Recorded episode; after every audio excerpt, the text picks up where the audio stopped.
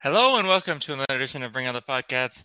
As always, I'm your host, Luke Thompson. JT Van Gooder with us. JT, how are we feeling? Feeling pretty good. I'm excited about where the cats are and where things stand, and then also the fact that it's not going to be like 20 degrees at kickoff on uh, Saturday. So I was a little worried about standing in the freezing cold for that, but it looks like it's going to be a nice day. So yeah, for should sure. Be, should be a good day all around. Yeah, Kansas State really impressive win over Baylor. So now all that stands between Kansas State, of course, and appearance in the Big 12 championship is a win over KU, which you know might not be as easy as it is usually. And, and typically KU week, honestly, we, we bring in like a Kansas State writer to kind of talk about how K State's doing because it doesn't seem worth it to, to talk about Kansas. But this year is a little bit different. Kansas is built bowl eligible. You know, they're they're six and five coming this one. So we brought on 24/7 Sports writer Kevin Flaherty. Kevin, how you doing? Uh, doing great, guys. How are you doing? Doing well, doing well. I appreciate you you coming on. You know, we're trying to show KU a little respect by having you on, but you know, not just, too much just respect. the bare minimum amount. yeah, yeah, yeah. And you know what? I I think Kansas can actually thank Kansas State for its bowl eligibility because it seems like Kansas State sort of broke Oklahoma State, and that was the you know where KU got its win, got the six and five. But you know, I went back and listened. I think you were on a couple of podcasts before the season started, and like most people, you know, I, I don't think you expected KU to, to get here. I know after, I think after the Houston game, you were on a podcast saying like if Jalon Daniels can keep playing like he is, then, then KU can get the bowl eligibility. But you know, how surprised are you to see KU being in this position at this point? Sure, yeah, it's the Las Vegas over under. I think was two, and yeah. you know, I, I I thought they were probably a little bit better than that in my season preview. I think I said three, and I said there's a coin flip game with West Virginia where if Kansas gets that, they'll get to four. And they won that coin flip game. It was an overtime game against West Virginia. And I think a Houston team that a lot of us thought was going to maybe be a double digit win team, and Kansas really wasn't going to, to have much of a shot to go down to Houston and come away with that win for whatever reason, you know, they really didn't start off the year that well. And Kansas went down there and, and got a double digit win and, and Jalon Daniels was playing really well at that point. And then you come back home, you've got Duke, which I think a lot of us thought they would beat Duke. Duke is now bowl eligible as well. And then you beat Iowa State in sort of one of those Iowa State games that they've had about 35 of this year where you know it could go either way, and Iowa State just didn't quite have enough offense in that one, and all of a sudden Kansas is five and zero, oh, and and College Game Day is coming to town for the game against TCU, and you know against TCU the first half, you know Jalon Daniels suffers a shoulder injury. Kansas, you know, keeps it close but winds up ultimately losing, and then you know you had a few games there where Kansas was I don't want to say even keeping it close necessarily in terms of like it being something where you felt like Kansas should win, but they kind of hung around, right? Like the Baylor game is a good example of that, where Baylor gets up big. I think everybody kind of felt like the game was over, but Baylor turned the ball over a few times, and next thing you know, Kansas is down five in the fourth quarter, needing a stop to kind of win that game, and they wind up getting the win against Oklahoma State to get to bowl eligibility. But that's a really long answer to say. if you're asking whether I saw this before the season, no, I didn't. I, I absolutely didn't. I thought Jalon Daniels would be good this year. I didn't think he would be. Hey, through four games, he's on everybody's Heisman Trophy list for the early season. Good. And, you know, that makes a huge difference because I think that, you know, your team can rally around a guy like that even when you are, you know, maybe flawed in some other spots. And so, you know, Kansas was able to get those five early wins and, and then sneak out the one against Oklahoma State. Actually, you know, kind of tore up Oklahoma State to get that sixth one. So it, it's been a little bit of a surprise for sure. Yeah, and quick side note, I feel bad for Iowa State fans. I don't know if you guys saw Bill Connelly posted like if they had even an, an average offense, they would be something like last year's offense maybe was, but they would be yeah. like sixth in the SP plus. yeah, so, I, I, saw that. I did tough. see that. Yeah, it's it, it's just brutal, and, and, it's one of those things. You know, I, I know you guys have been following the Big Twelve for a really long time. You know, there was a deal back in the Mangino era where KU had a specific quarterback, and I, I won't name his name because he doesn't deserve slander, you know, 17 years after the fact or whatever. but he had a, a habit of making just like the most devastating possible mistake in a close game. And so they kept losing all these games, and you felt like, my gosh, like how did they lose that game? If they only had competent play there, they would be winning a lot more games. And it feels like that with Iowa State this year, where you can always point to one play here, one play there, another play here, and and just an incredibly unlucky team. And maybe you know, wouldn't you say it's probably the best like last place Big Twelve team that we've seen in a really long time? Oh yeah, for sure. And I mean, just as evidence of that, like I was probably going to be in the Big Ten championship game, and Iowa State beat them. Yep. yeah, for sure. And I mean, they hung around with Texas. They hung around with Kansas State. You know, I mean, they've been pretty good this year for not actually that showing up in the wins and losses. It's been wild to see.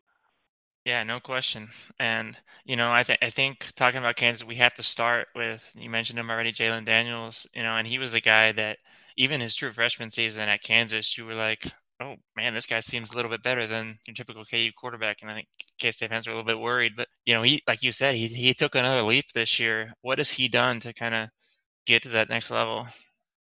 Yeah, he started to show it at the end of last year, and they wanted to redshirt him last year, but you guys remember the K State game. you know, K State knocks out Jason Bean, and then Miles Kendrick comes in, and he gets knocked out, and and all of a sudden, you know, you're really short on quarterback options, and so Jalon Daniels goes out, you know, closes out the game. Kansas State wins by, you know, 80 billion points. And then the next week he gets the start against Texas because Kansas, you know, Jason Bean had suffered a season ending injury at that point.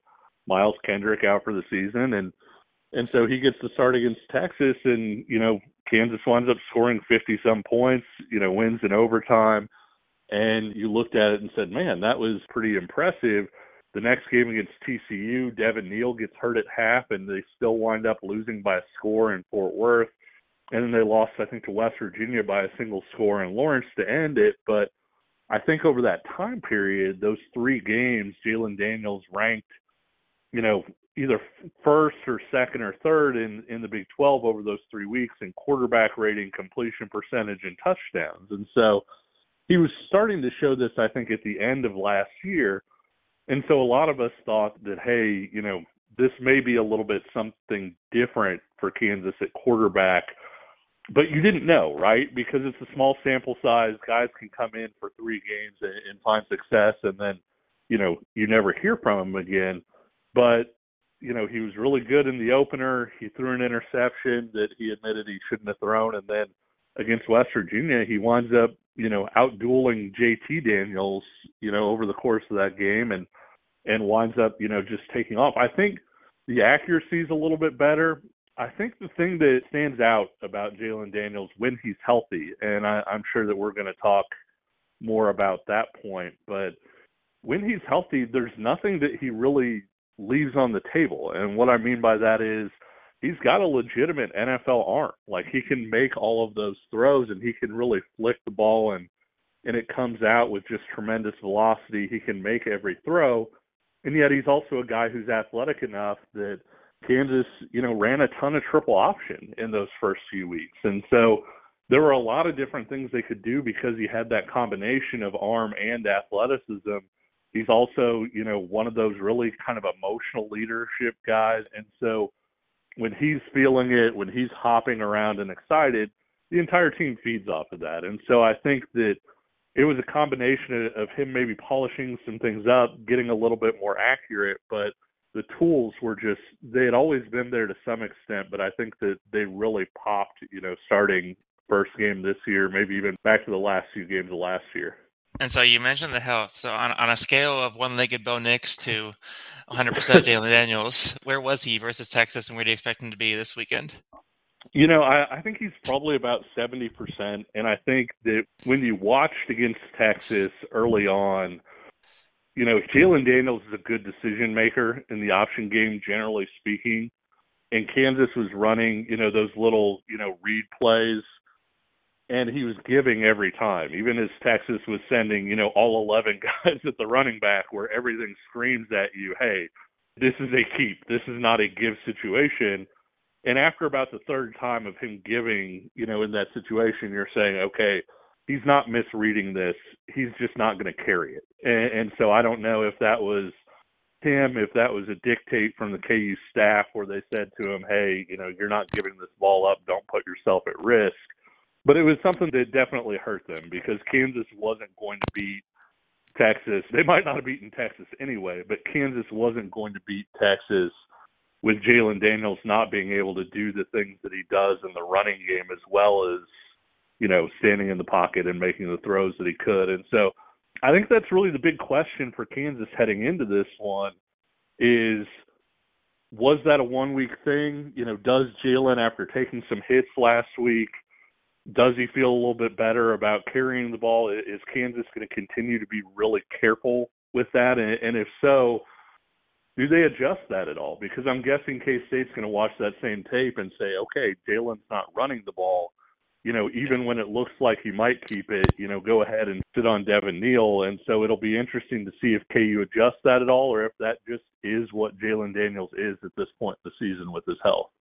Yeah. So, JT, if you're uh, Kansas State, you know defensive game plan how, how do you prepare for that well I'd, I'd have to you know agree with kevin there like i it you probably just go hard on on neal and and the running back and just hope that you know daniel's is a step behind or still a little leery of of running the ball with his injury and you know you catch him on the outside or you make sure you know a safety's still keeping an eye on him but but really the you know the primary focus is on the running back.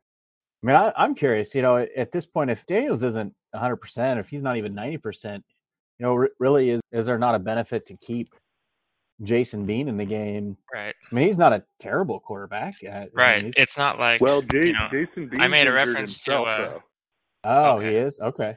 Yeah. So yeah. See, I, I, made a reference to uh, Texas Tech game. Yeah, I was gonna say sorry. Just I made a reference to, to oh, no. Oregon Bo Nix earlier. You know, because I live in the Pacific Northwest, and so I work with a couple Oregon fans. And I don't know if you guys stayed up and watched Pac-12 after dark.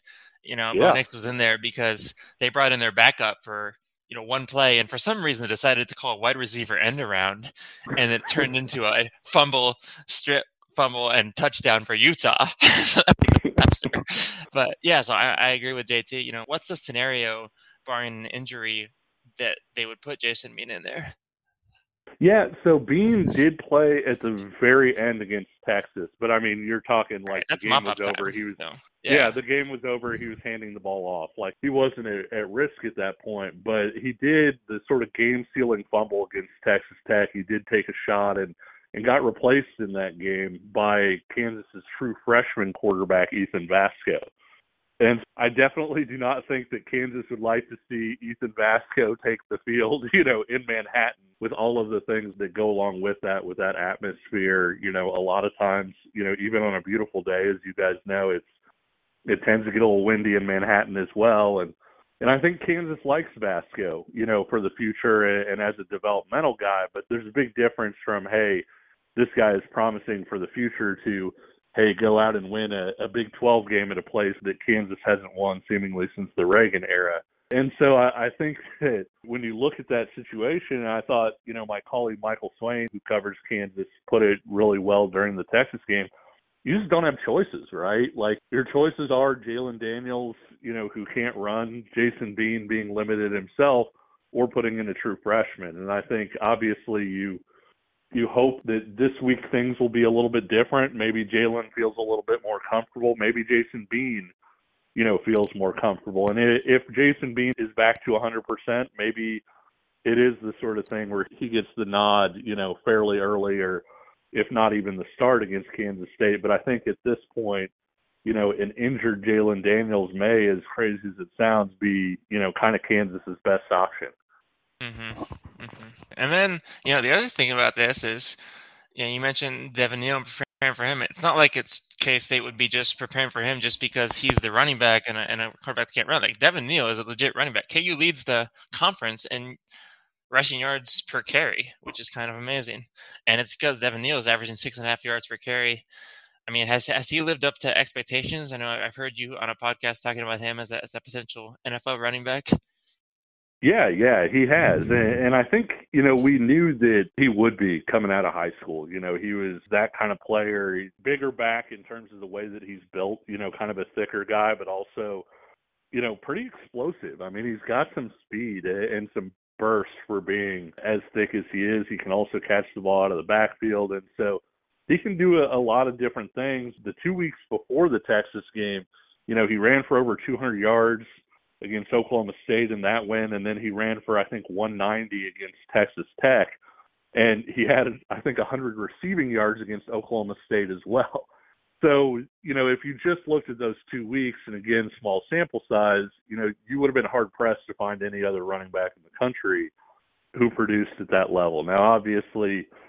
He needs the offensive line to play better than it did against Texas. And the offensive line has been significantly better this year overall. And and they were pretty good against Oklahoma State and, Texas Tech when he did those things. But yeah, I do think Devin Neal is a really high level running back, and and I think it's instructive too. I mean, Daniel Hishaw got hurt so early on this year, but Kansas brought in Ky Thomas and, and Sevion Morrison, and all three of those guys were four star recruits coming out of high school and Devin Neal has kind of jumped out and been the number one guy. It hasn't been a timeshare, you know, over the last few weeks. It's been Devin Neal's job, and so I think that that says quite a bit about it too, especially you know, given that Ky Thomas, I think what ran for like 800 yards last year at Minnesota. So I mean, he's he's a proven Division One player, and he's still you know not getting the carries that Devin Neal's getting at this point. And JT, I mean, we should talk about, and I think earlier I said Baylor can't say actually plays for Virginia last week, but they have. But the point is they, have done a lot better against the the rushing game the last couple weeks against Baylor and West Virginia, shutting those guys down. So, what kind of improvements have you seen in the, in the rush defense for Kansas State? What do you think about oh, that going, going into this weekend? Really, I think it felt more like the Texas game was more of an aberration, really, than sure. you know what we had been used to up to that point and since. And a lot of that is Texas game. They lost Julius Brents so early. I mean, it was what like the first or second play from scrimmage, and you're losing, you know, a, a future NFL player at cornerback. Like that, that's going to hurt, yeah. and it screwed up yeah. the whole game plan. Like, similar, similar to how they lost Daniel Green TCU, and that kind of screwed everything yep. up in that game. Yep. Yeah. And so with Brents in the game, and we saw it a little bit against West Virginia. They had some issues with the safeties over top, but really, if they can trust the back end, and, they, and they've been able to trust the back end in every game except for that Texas game, then you can you can let the linebackers you know free reign to go go get the running backs, and it they can fire in a little bit more without having to worry about dropping into zone coverage. And that was really the adjustment they made then in the second half against Texas. They're like, you know what, screw it. We're just gonna stop Bijan and Roschon Johnson, and we're not going to let them run over us and let you know force Ewers to try to throw it past us. And so I think that'll probably be a similar, you know, thought. They're like uh, against KU, you know, stop Devin Neal and then force who's ever at quarterback to try and throw past the K State defense. And that's seemed to work well so far. I mean, the only game that really, I mean, they struggled at times early on against West Virginia before they they buttoned things up a little bit. Of course, they struggled a little bit against TCU towards the end, but you know TCU's gotten so darn lucky, and you know it's hard to say, you know whether it was injuries or, of course, he lost Julius Brents for part of that game as well due to injury. So, yeah, if it were me, I'd focus on Neal, force the KU quarterbacks to try to throw past the K State defense one on one, and you know adjust as as needed from there. And then, you know that the other thing about the passing Kansas has it seemed like a, a, pretty balanced attack at wide receiver. And, you know, I think the last time I really watched a KU game was against TCU, where it seemed like everybody was just trading spectacular catches. they've, they've obviously got some dudes that can make plays. You know, what do you think of the, the wide receiver core this year? Who should K State be watching out for? Yeah, so they don't have like a legitimate number one guy, right? Like when you play TCU, like you know Quentin Johnston is getting the ball, and you have to look out for that dude. And, and and Kansas doesn't have that guy, but they knew that going into the season, and they said, "Hey, we're going to have a pretty good group of wide receivers if it's just sort of guys taking turns. If it's a third down play, it's not that all of them need to get open. It's not that you know, one guy needs to beat coverage to get open. It's they can find one player. And so you kind of see things spread out a little bit. And even big plays have spread out a little bit. Quentin Skinner is the best downfield threat. I don't know yeah. how Kansas got this guy as a walk on. I, I really he was the guy really who made some spectacular catches against TCU, right? Yeah, yeah, and he's and he's six foot five, and he's one of the three fastest guys on the team. And my understanding is, as far as speed on this Kansas team, if you were to line everybody up for say a week and make them race, Jason Bean, Trevor Wilson, and Quentin Skinner would basically trade off days in terms of who would be the fastest guy on the team, and, and so he's in that discussion, and he's also six five, and so there was a play I, I think you know on the first drive against Texas where they got Skinner isolated and, and were able to to get the ball downfield and, and he had him beat it. He, it would have been, you know, a long touchdown, but Daniels just left it a little too far out there. Skinner couldn't quite pull in the diving catch, and Kansas wound up punting. But those are a lot of the plays that he's made over the course of the season is being able to get downfield and, then getting him against some of the matchups that they want to get him against. LJ Arnold is more of a possession guy. He was uh you know, bigger bodied type person, contested catch. You know, he has some run after catch with him, but that's not what he does as much. And then Luke Grimm, you know, was a really mm-hmm. good receiver in the Kansas City area for a really long time. You know, from his sophomore through his senior year of high school, I feel like. And he's kind of their third down guy. You know, on third downs, he's the guy you got to watch out for. And then they've got a pretty good group of tight ends. You know, Jared Casey's had a really good year as kind of a sniffer or move guy, you know, as a blocking guy and also as somebody who can go out and catch the ball. He actually hurdled a Texas player last week, which if you've seen Jared Casey, I mean, it's imagine, you know, somebody built like a trash dumpster hurdling somebody. it's like I mean, when Chase it, Coffman loved to hurdle from Missouri, right? Oh yeah, yeah. yeah. It's it, it's it's hysterical to see it, and so they they've got to and Mason Fairchild's a good tight end, and so they do get the ball to their tight ends, and, and they aren't afraid to throw to those guys down the field either. And so it's not really a, a one man operation or a hey, you know, we've got to stop, you know, Xavier Worthy for Texas, otherwise we aren't going to win this game. But they do spread the ball around pretty well to those guys. Yeah, yeah, for sure. And then the other thing I want to talk about the KU offense, I mean, you got an offense that leads the conference in rush yards per carry and also leads the conference in fewest sacks allowed, only eight sacks allowed all season. And part of that, I'm sure, is having mobile quarterbacks helps. But how much credit do you give the offensive line for those stats? That group has probably improved more over the last two years than, you know, maybe any position group that I can remember. Eh, maybe the one group that I can think of, and I realize I'm dating myself a little bit here, but in the early Mangino era, you know, you had like Banks Floodman and Nick Reid and those guys and and they were kind of running around like chickens with their heads cut off a little bit, like when they first got out there. And then the next year they came back and, and you know Kansas was really good defensively and they were a big part of that and, and Kansas's defense made a leap, you know, at at the same time. Kansas's offensive line last year in the very first game could not move an FCS team. And that's not an insult. I'm saying that's what it was. In the first game, they got absolutely destroyed up front by an FCS team. And by the end of the year, you know, they're blocking Texas and, you know, they're blocking TCU and, and blocking West Virginia in those games. And so they improved a lot over the course of last year.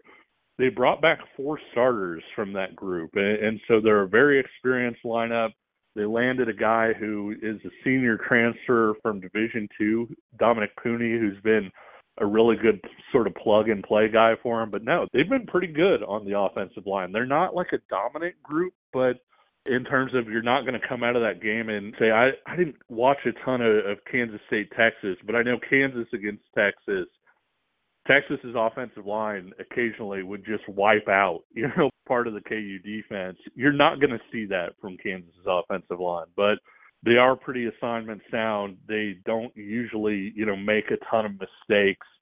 And, and so they're they're a pretty solid Big 12 group, I feel like. And honestly, it's been a really long time since you could say that about a Kansas offensive line. I think JT, we don't need to talk about what Texas's offensive line did to Kansas State. yeah. I mean, yes. anyway, all right, let, let's talk about the part that, that might be more fun to talk about from a Kansas State perspective, and that, that's the Kansas defense. And uh, we'll take a quick commercial break first here from our sponsors. We're back. So, yeah, that, that Kansas defense has been um, not as great, I guess, as the offense. Let's start with Deuce Vaughn. You know, last year ran for 162 yards, three rushing touchdowns. He also caught six passes for 70 yards. You know, what's stopping him from doing that again this season? I don't know that it. I, I don't know that there's a ton stopping him from doing it again this season. You know, last year I actually I worried he was going to run himself into some cramps. You know, with how much he was with how much he was running. But now it's it, it's one of those things we talked earlier. You know about Kansas's rushing offense, and you feel like if you run for 201 yards a game as Kansas is, you're probably going to have a pretty big advantage there, right? Except that Kansas is allowing 190 yards rushing per game. and so it's not the advantage that you would think and or hope it would be. And they're coming off, quite frankly, getting absolutely shellacked against Texas. And you know, a lot of that, you know, you can say was offensive line. Some of it was Bijan Robinson being Bijan Robinson. But the thing about the Kansas defense in general is, you know, usually defenses try and take something away, right? Like they say, you're not going to run on us or you're not going to throw on us. What KU takes away is just, or tries to take away, a lot of times unsuccessfully, is they try to take away the big play. It's not necessarily that they say, hey, we're going to buckle down and you're going to go three and out. It's, we're going to try and make you execute over 12 or 14 plays on a drive. And at some point, either we're going to have a negative play on your offense, and that's going to put you behind the sticks a little bit, and or you're going to make a mistake. And there are some games where Kansas's defense was absolutely sort of shredded and they stayed in the game anyway because of those mistakes. The Baylor game was one of them. You go back and look at what Baylor was averaging per play, that shouldn't have been a close game and yet Kansas was there at the very end in part because they were able to force Baylor into some longer drives even at eight or nine yards of play where all of a sudden, you know, Baylor puts the ball on the turf or they make a mistake here or there and Kansas winds up having a chance to win. And I think that's the tough thing about playing against Kansas State. And obviously you guys would know significantly better than I would. But Kansas State is just so disciplined. And I think it's almost a recipe for disaster for Kansas in terms of having that strategy and saying to K State, you know, okay, well, we're not going to put eight guys in the box. we're going to put guys deep and, you know, make you move it down the field and execute in the red zone. And K State's going to say, okay, and they're going to execute in the red zone.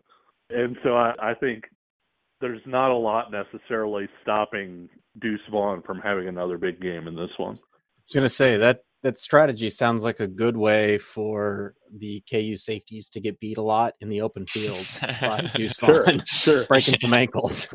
Yeah, yeah. That's, Unfor- you know, that's exactly what happened against Texas. That's exactly what happened against Texas. Is stuff where you know there was one of Bijan Robinson's touchdown runs. The nickel corner, who was actually kind of the edge guy, got sucked in just a little bit and against even some of the better backs in the conference, against like Reese at Baylor or, you know, against somebody like Miller at TCU, maybe he could have gotten back outside, but it was Bijan Robinson. and so Bijan took that for a touchdown and, and took it to the house. And so I do think, you know, that's one of the challenges for Kansas is – Kansas State's going to give the ball to Deuce Vaughn. They're probably going to give it to him in a variety of ways, and Kansas hasn't really shown the ability to stop that kind of player at this point. Yeah, it's just a shame that Gavin Potter's not around anymore to get his ankles broken again. yeah, uh, I, I, was going to say, you guys are you guys in need of more uh, more gifts and memes at this point, or? yeah. JT, I, I do wonder if you know we, we've talked about this before. Will Howard being the better passer, you know, makes the Kansas State's offense better in a lot of ways. But you know, you look back at like the Oklahoma game and you think, well, could Kansas State have won that without Adrian Martinez? And is this type of game where maybe Adrian Martinez's running ability would be a better thing to have against Kansas? And I, I don't know. I mean, I, that's I tough. Think, you know, I, I yeah. think I think K State can win with either either guy under Sure. center for this Yeah. game. Like that's you know, they they play a different style, and that's fine. I still think at this point of the year that Will Howard gives K State the best chance of winning and winning Sure. out because he he just brings that that other dimension. He opens up Malik Knowles and Phillip Brooks and Ben Sinnott, and it forces the defense then to not be able to key on Deuce and then you know in that that read option game. But Adrian's you know he's fast, he's electric, and against a team that that suffers against running quarterbacks, like I thought Adrian was actually going to have a really good game against Baylor because they're also Mhm. you know not great at rush defense or they hadn't been up to that point and they'd struggled with mobile quarterbacks anyways and, you know and then he gets hurt and you know will howard just lit it up anyway so and will howard can run i mean he ran a couple times against west virginia did what he needed to do you know he, he'll take what the defense gives him so uh, you know i think if if things start to open up he's going to get the green light to just take off and especially if adrian's slightly more healthy or if they feel a lot more comfortable about where Jake Rubley is, you know, the I think they'll give Howard more of the green light to just say, hey, if if that you know bubble zone is open and and you can get ten yards with your legs, just go do it, and don't worry about it. So I'm gonna say I'm gonna ride with Will Howard, but Yeah. I, I would be comfortable watching Adrian Martinez play against KU this week. Yeah. assuming he was healthy. Sure. Sure. Yeah, and you know, so Kevin, the KU defense, though, you know, they do have some guys. Kenny Logan Jr. has, has made a lot of tackles this season, and Lonnie Phelps is only a sack and a half behind King Felix. You know, here at Kansas State, and so what kind of individual guys does Kansas State need to look out for defensively? Yeah, and I, I think Craig Young is a really interesting, talented guy who doesn't pop on the stat sheet because they ask him to do so much. You know, as a linebacker, he's a guy that Kansas will stay in a 4 3 base instead of putting extra DBs out there.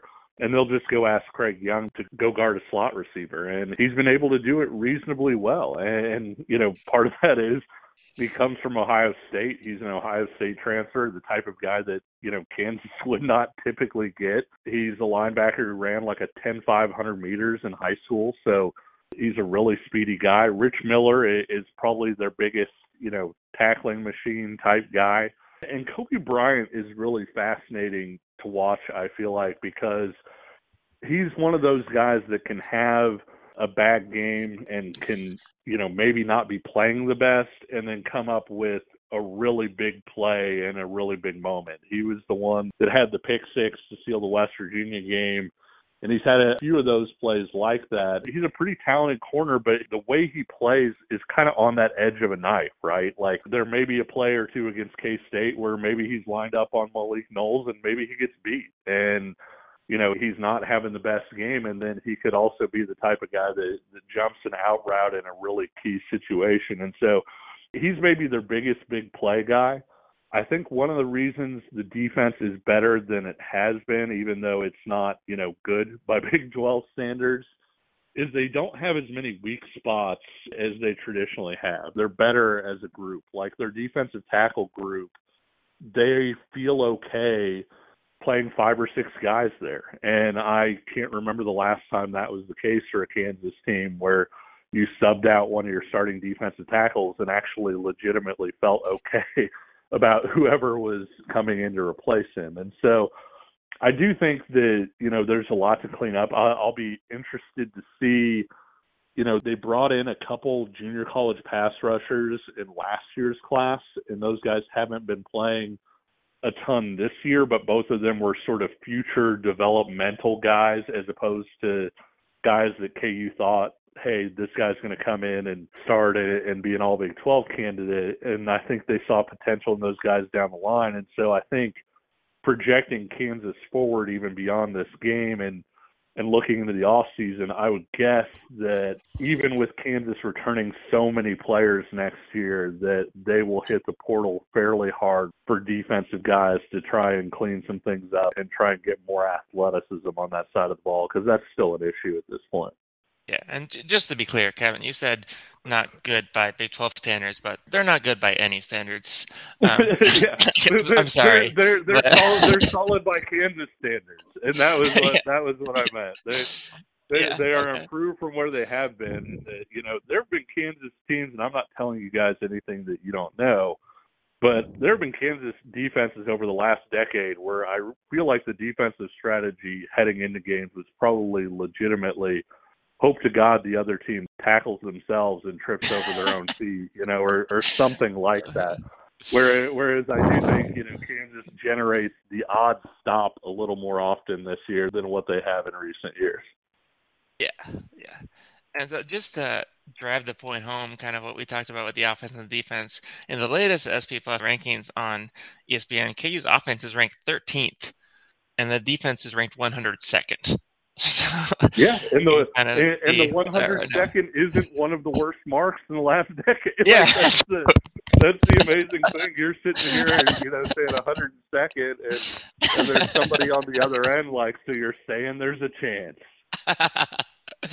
yeah. What you're telling me is if you combined KU's offense and Iowa State's defense, you'd have a, a Oh, yeah. playoff team probably. yeah, yeah, that that that team would be unbelievable, and I I think it would be interesting to see Matt Campbell and Lance Leipold both yelling at officials at the same time, though. if they team if they teamed up on the coaching staff, because I I don't know how much you guys have watched of Kansas this year. Obviously, Campbell's you know infamous for it, but Leipold certainly likes to uh, do his fair share of ref screaming himself. So that would, uh, and, and he actually got flagged for it against Texas. So Yeah. that that would make for uh, make for an interesting pairing for sure.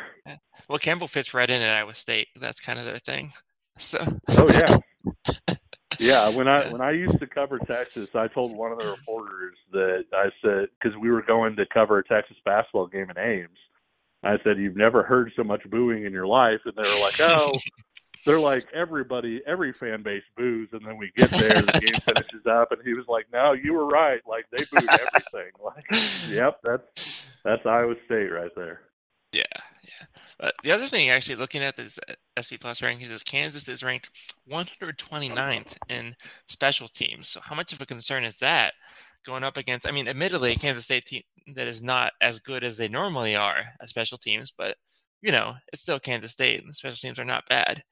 So, Well, yeah, and you and you look at you know how many. I'm not saying that KU would have beaten K State in the last decade, but you think about how many times over the last Mhm. decade special teams have broken a game open for Kansas State against Kansas, where 2020. you know Kansas, yeah, yeah, where Kansas is hanging around just a little bit.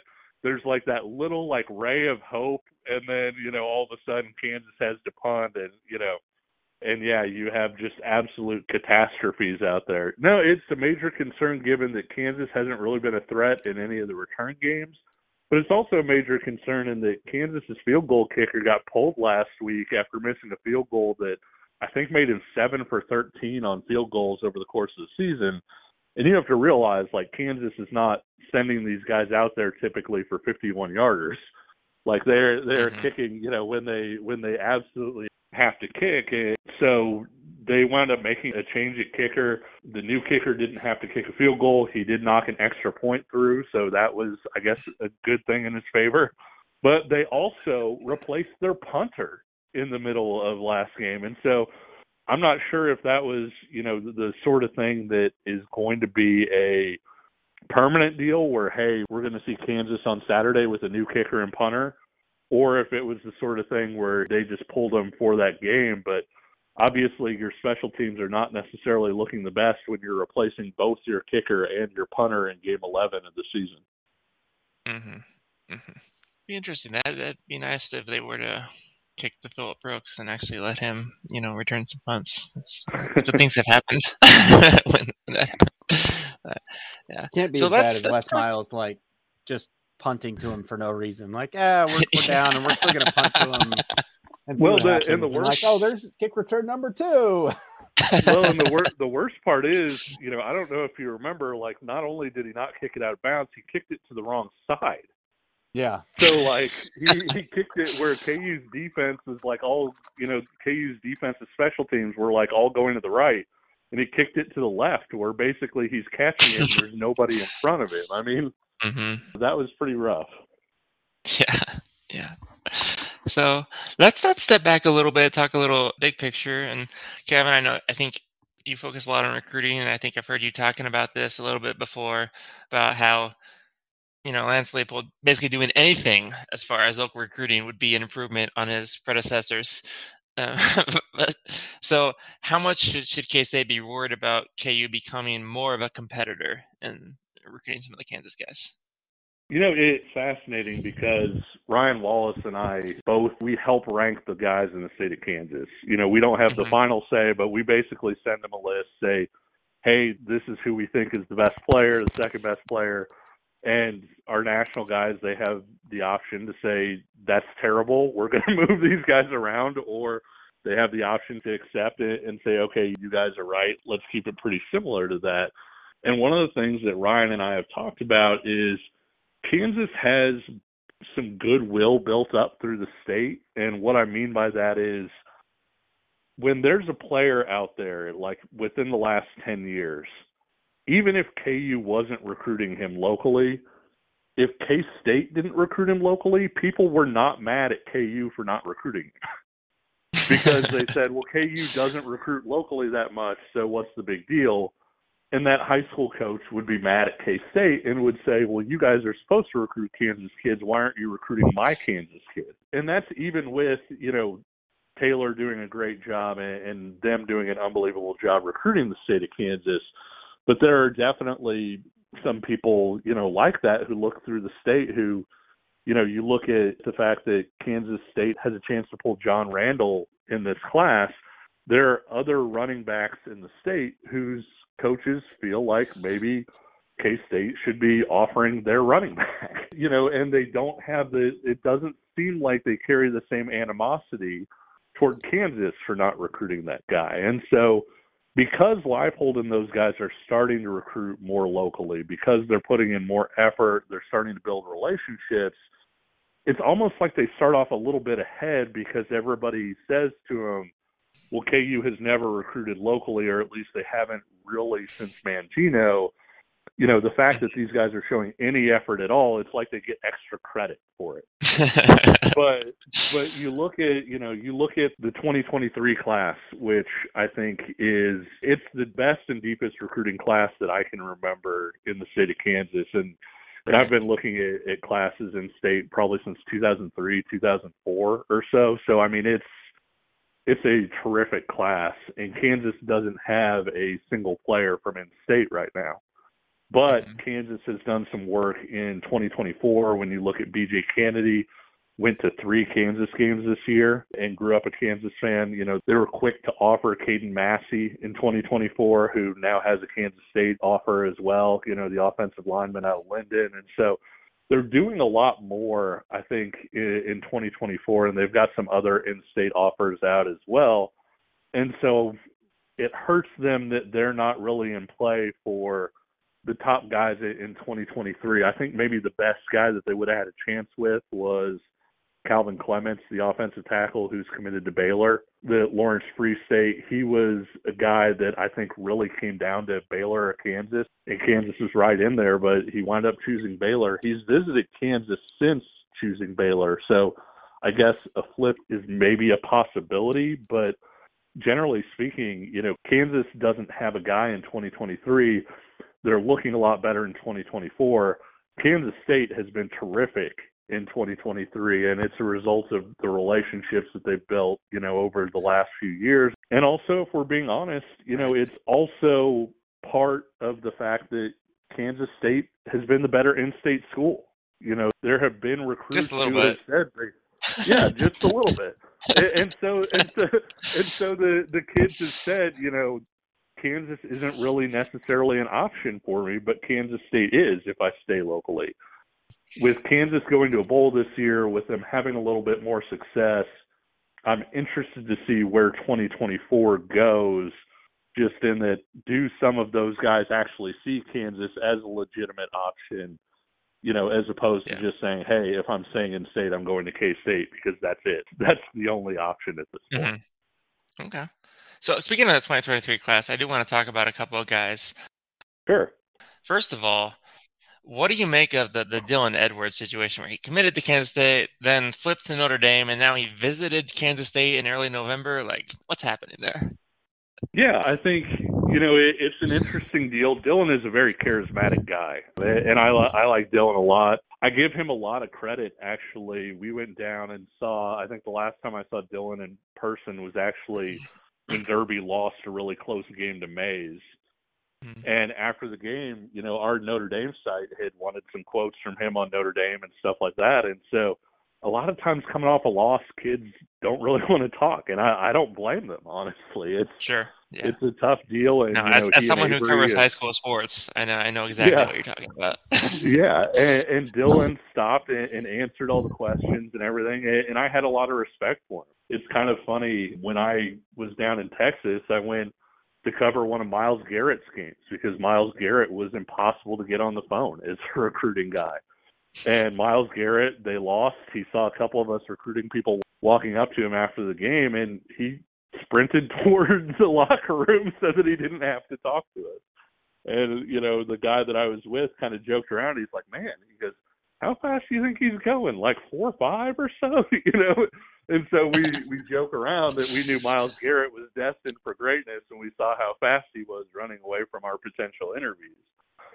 but no, the Dylan Edwards thing is interesting because I, I do think there was so much pressure on him with him being a legacy and, and, all of those things. And he's always loved Kansas State. I, I don't think there's any question about that. Even when he chose Notre Dame, you know, I still think that he loved K State and, and loved the coaches there and, and things like that.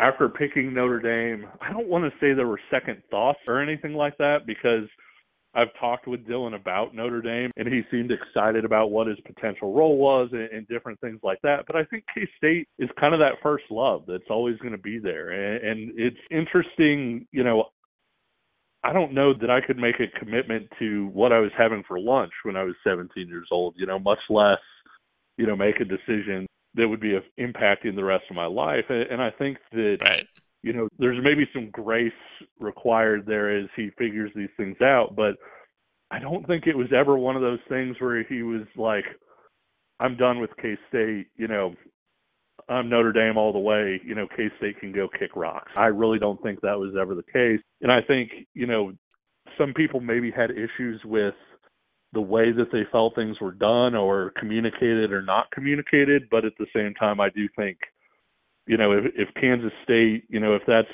something that they want to continue to pursue with Dylan, I, I wouldn't be surprised at all to to hear that that Dylan wanted to continue to hear Kansas State out. Like I said, I he's been high on Kansas State throughout the process, even before committing to K State, even when he had other big offers, if you will.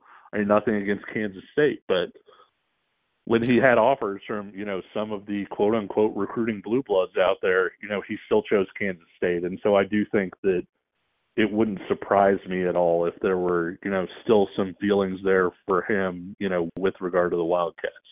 Yeah, and just to be clear, like like you said, you know, I understand like these, these are just teenagers; they can change their mind. I'm not holding any animosity to Dylan Edwards. Oh, sure. Like, yeah, he, he can do what he wants and you know, I, I, hope he does what's best for him, and I hope he has a, a, successful career.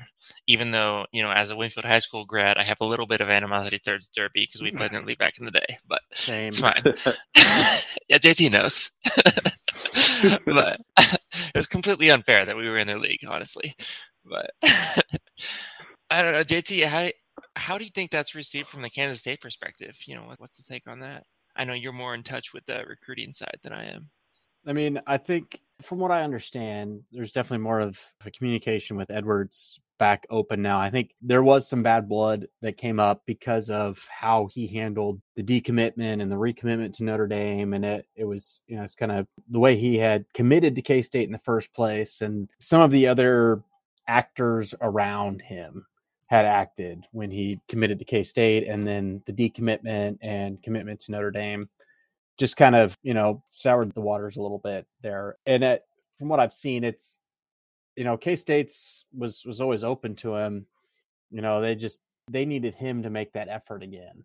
You know it's not just we're going to wait for you no matter what. It's like, you know, we're going to we're going to recruit other running backs and and we're going to do our thing and you know, we'd love to have you, but you've got to you've got to come back to us. And, and not like mean or anything, you know, it's they're not trying to hold it against him, but just, you know, we we want players that want to be here and want to be Wildcats 100% and you know, if you're not sure, then you're not sure and and we're to you know, just because you're a four-star running back doesn't mean that we're not to you know keep looking around and and just wishing and hoping and waiting that you'll pick us because they've been burned by that before and in this day and age you just can't wait for those guys like you have to have guys lined up before the early signing period or you're getting you know you're you're rushing and you're getting guys that'll end up in the transfer portal by the end of the next year or you know within a couple years because they were your third or fourth or fifth on the list and they're guys that you liked but you know maybe are missing something that you you know really wanted in your the the first guy on your list first and second guys on your list so. But overall recruiting you know that's going back to you know what we we first started on here like like recruiting kansas kids that's something i've long said is the biggest difference between k-state and ku in the sunflower showdown is the sheer number of kansas kids on the roster at k-state just whether they're starters or walk-ons there's just I mean, there's so many more Kansans on the roster that it means more to them. I mean, you look at, at even the the best KU team of you know the last 30 years, that 07 squad, and some of the guys that were the starters and, and team leaders of that, you know, Kerry Meier and Mike Rivera and, and Jake Sharp, Darrell Stuckey. I mean, these are all Kansas guys. And that team was led by Kansas guys and, and it meant more to them. I mean, you, you've still got to fill in the holes with guys from Texas and California and, and Florida and wherever. But the meat of the team's got to be Kansas kids for a school like K State or KU. And KU just hasn't done that since, I mean, really since Charlie Weis. I mean, they've just like, nah, you know, we'll, we'll get a Kansas kid here and there, but yeah, you know, we want the Texas kids. We want, you know, well, they had a Louisiana pipeline for a little bit, right? Yeah. but but no, like you you think about like a Devin Neal you know, you drop Devin Neal in Dallas, he's not thinking about Kansas. And, right. you know, he's somebody that, you know, you, or Kansas State for that matter, probably. And, and I thought one of the Mangino assistants told me something that I thought was pretty prescient once, where they said basically there weren't any kids they recruited from Texas who were all about the University of Kansas. They said, you know, they liked that we were a Big 12 school, that we gave them the opportunity to play in the Big 12. They might have liked that we were winning, you know, at the time, whatever, but they weren't in on the University of Kansas. And they felt like Kansas kids, you know, forget about this week, right? Because both teams are going to try really hard. They're going to, you know, they've worked to get to this point and everything else.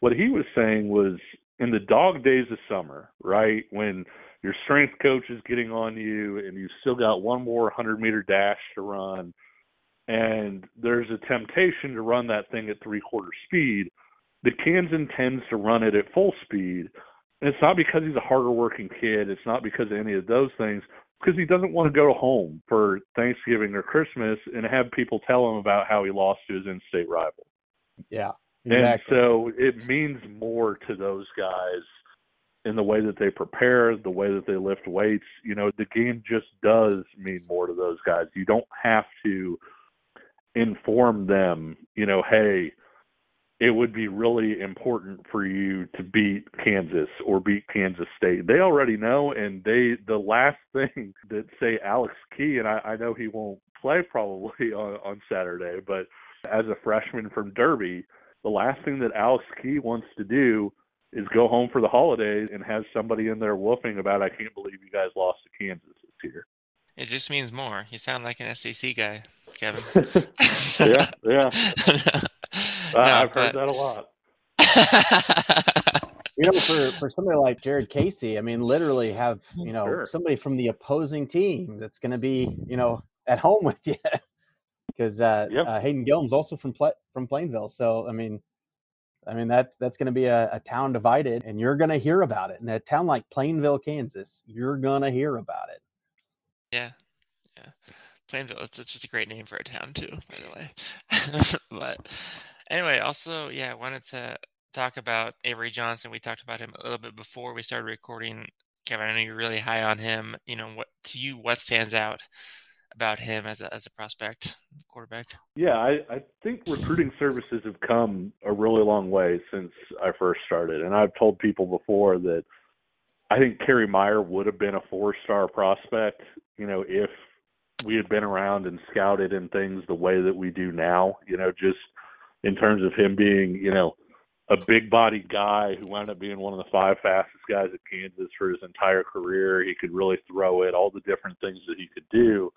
And one of the things that I told people after I saw Avery for the first time in person, and this was, I think, before his junior year, was I said Avery Johnson's the best quarterback prospect since Kerry Meier in the state of Kansas. And, and there have been a few guys who have been highly regarded through there. You know, the different guys. I know Tyler Matthews, I think, got a four star rating one year. You know, you Graham see Mertz. some different guys. And yeah, Graham Mertz was another one. The kid who went to Carolina that I'm totally blanking on his name. And so, so yeah, I mean, you've you've had some guys, but not anybody that I had seen like Avery. And at that point, Avery was still pretty raw and you know especially as a thrower. He's a guy it's hard to explain his running style to people. I say that he's a ballerina and i think that a lot of times that gets taken negatively because people think about it like you know oh he's soft and he's not soft. I mean he'll put his pads on somebody to finish a run if he needs to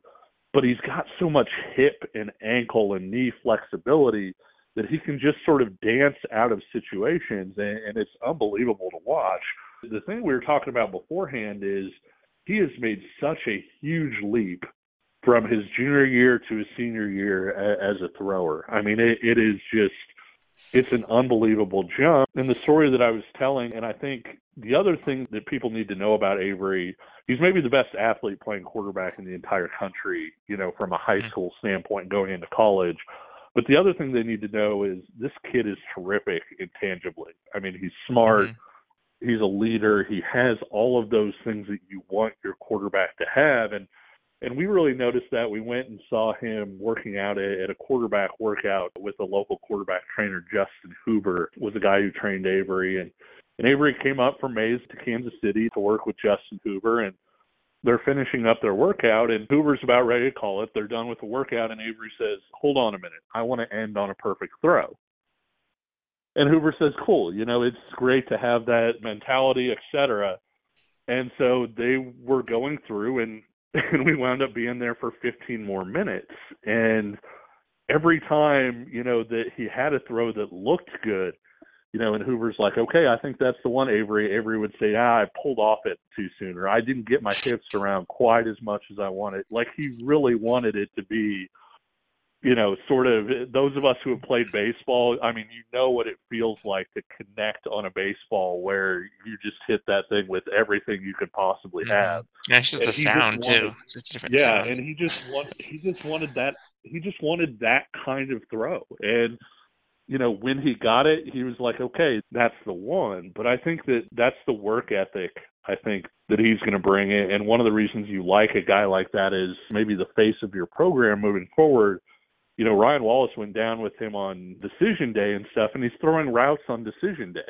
when he's announcing he's going to K State, Justin Stevens out there, and he's throwing route and he's working out and doing all of those things. And so he's just he's the right kind of kid in addition to all that other stuff too. And so I, I can't speak highly enough for Avery. I think he's a really good quarterback. I think he's a terrific kid and a really good leader, and I think he's going to be really successful at Kansas State. Yeah, yeah, and that's really exciting because JT, you know, we've talked about Will Howard. I guess he's gonna end up burning his red shirt this year, but he's gonna go to the NFL draft after next year anyway, so it's fine. Right, right. so he, yeah, plenty of opportunity I, I for him to play. I, I love seeing this for Will Howard, though. Can I just say that? I mean, the guy, you know, I think you could see maybe even some similarities between he and Jalon Daniels in terms of guys who were maybe put into situations before they were ready, but the talent was apparent. And I think, you know, to see Will, you know, put it all together this year and be just as unbelievable as he has been, you know, it, I'm not gonna lie, it, it warms my heart a little bit to see him having the year that he's having.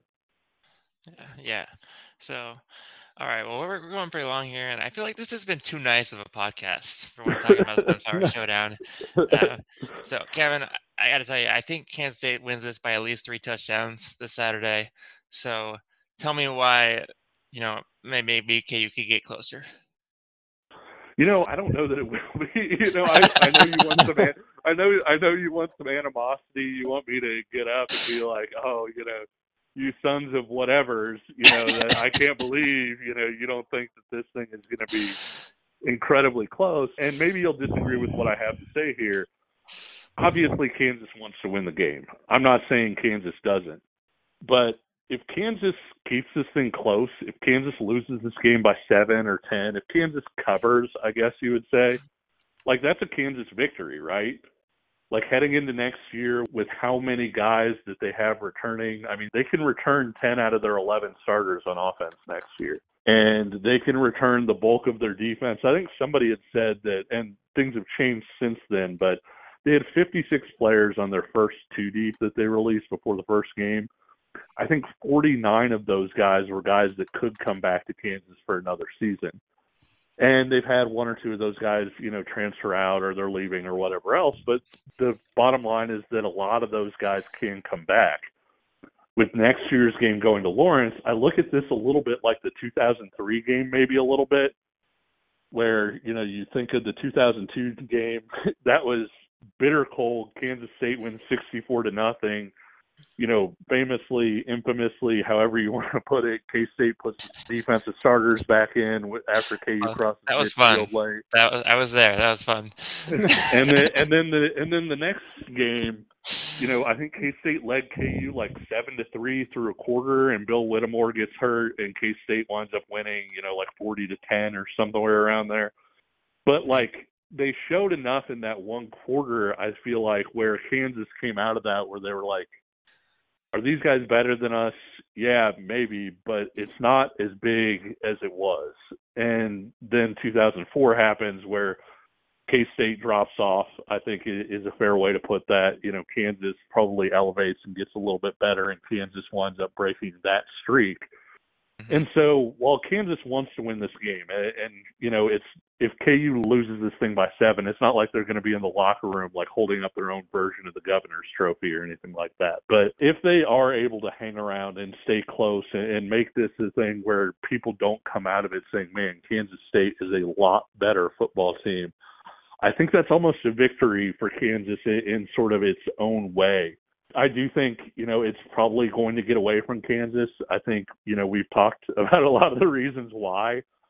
I think Kansas State's a really tough matchup for Kansas. I mean, you're you're asking Kansas to stop a running game that Kansas really isn't equipped to stop. And you're asking if Kansas's defense is asking the same questions it asks every week, then Kansas is hoping that Kansas State isn't going to execute well and is going to make mistakes, and Kansas State doesn't make a ton of mistakes and doesn't fail to execute that much. And so it just seems like a really tough situation, I think. Kansas would have to play its absolute best game of the season, and I think Kansas State would maybe have to, you know, play a, a B or a C game in order for Kansas to pull this thing out. Mm-hmm. Actually, I was at the 2004 game too in Lawrence, so uh, thanks for bringing that up. I went to a KU friend and sat next to the KU band. It was horrible. Uh, that was that was a, a wild deal, and uh, was actually a, a time when I saw somebody suffer a compound fracture like up close. It was Oof. that was pretty awful. Yeah. Because remember, like they tried to open up the fences so people could come in from the hill to tear down the goalposts and all that stuff at the end. I just want to. But they weren't doing. Uh. they, they weren't. They weren't doing it fast enough, and so somebody tried to like climb over the fence. Except then they fell like the ten feet down to the ground, and oh, it was it was brutal. Man, it, it was it was a it was a brutal deal. But no, I I, I think it's as much as you want me to, you know, maybe drop an f bomb or two here, you know, and say that you guys are being really mean to Kansas or whatever else. You know, it's, it's hard for me to it's hard for me to get there this year. Okay. Okay. Well, yeah, we appreciate you coming on. Uh, people can follow you on Twitter, kflattery247. Um, and even if you aren't going to follow him, I, I, just looked at your cover photo and uh, that's great. I, I, like that a lot. People should check that out. but yeah, 247sports.com. Um, anything else that, that you want to promote while you're here? No, no, I, I don't think so. You know, thanks for having me on. You know, guys, really, uh, really appreciate it. I think it's probably the first time in in four or five years at least. You know, since we've done at least the football side of it. So yeah, yeah. it's uh, so it's uh, it's really really nice to have things where people are caring about both sides and everything and and I uh, I hope that this is is sort of the start of, of maybe the sunflower showdown getting a little bit more competitive. Yeah, I Yeah, hope the, not. the last time maybe. I was this pumped about a KUK State game was 2009. Yeah, it's been a really long time. All right. Well, yeah, you know, have fun Saturday. So thanks, Kevin, for coming on. Thanks, JT. Yep. Sounds good.